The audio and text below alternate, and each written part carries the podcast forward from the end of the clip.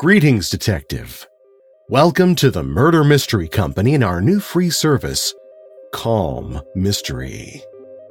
We know that many of you need that calm and centered moment, but meditation isn't necessarily your thing. If you're a mystery lover, a crime fan, and could use a break, you've come to the right place. It sure is a suspenseful world out there, but I have good news for you. In this world, the only suspense will come from the world's best writers. For the next few minutes, we're going to close the door on the outside world.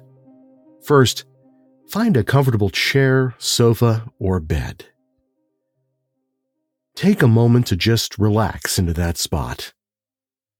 Let your body sink in, slowly releasing the day's tension. Just relax You've earned this time. You need this time for you. Your body will thank you. Now let's take a moment to clear your mind. I want you to focus on two things my voice and your breathing. Take a deep breath in through your nose.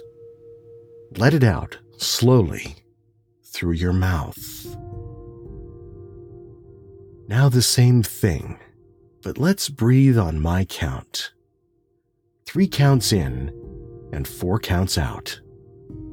Breathe in one, two, three. Now out one, two, three, four.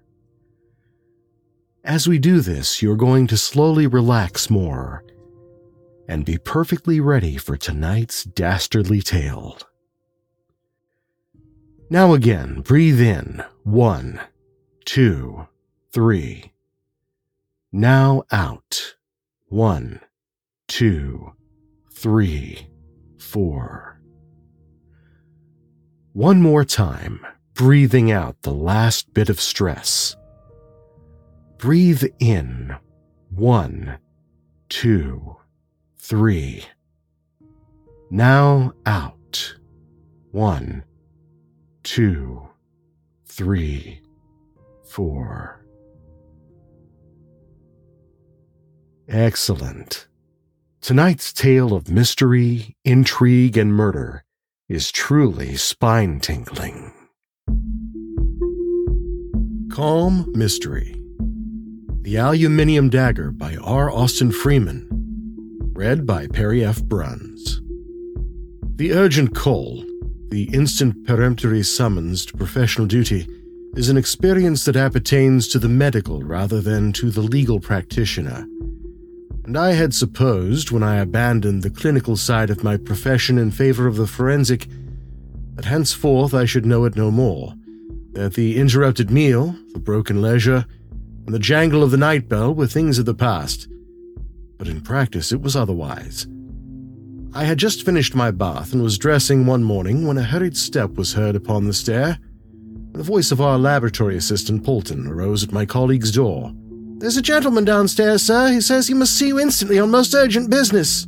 Polton was proceeding to descriptive particulars when a second and more hurried step became audible, and a strange voice addressed Thorndyke. I have come to beg your immediate assistance, sir. A most dreadful thing has happened. A horrible murder has been committed. Can you come with me now? I will be with you almost immediately, said Thorndyke. Is the victim quite dead? Quite. Cold and stiff. The police think. Do the police know that you have come for me? interrupted Thorndyke. Yes, nothing is to be done until you arrive. Very well. I will be ready in a few minutes. And if you will wait downstairs, sir, Polton added persuasively, I could help the doctor to get ready. Thorndyke and I clothed ourselves with the celerity known only to medical practitioners and quick change artists, ate a hasty breakfast, and gathered the few appliances that Thorndyke usually took with him on a visit of investigation. As we entered the sitting room, our visitor, who was feverishly pacing up and down, seized his hat and preceded us to the waiting brougham. I had better give you some account of the circumstances as we go, said our agitated friend as the coachman drove off at a smart pace. In the first place, my name is Curtis, Henry Curtis. Here is my card. Ah, And here is another card which I should have given you before. My solicitor, Mr. Marchmont, was with me when I made this dreadful discovery, and he sent me to you. He remained in the rooms to see that nothing is disturbed until you arrive.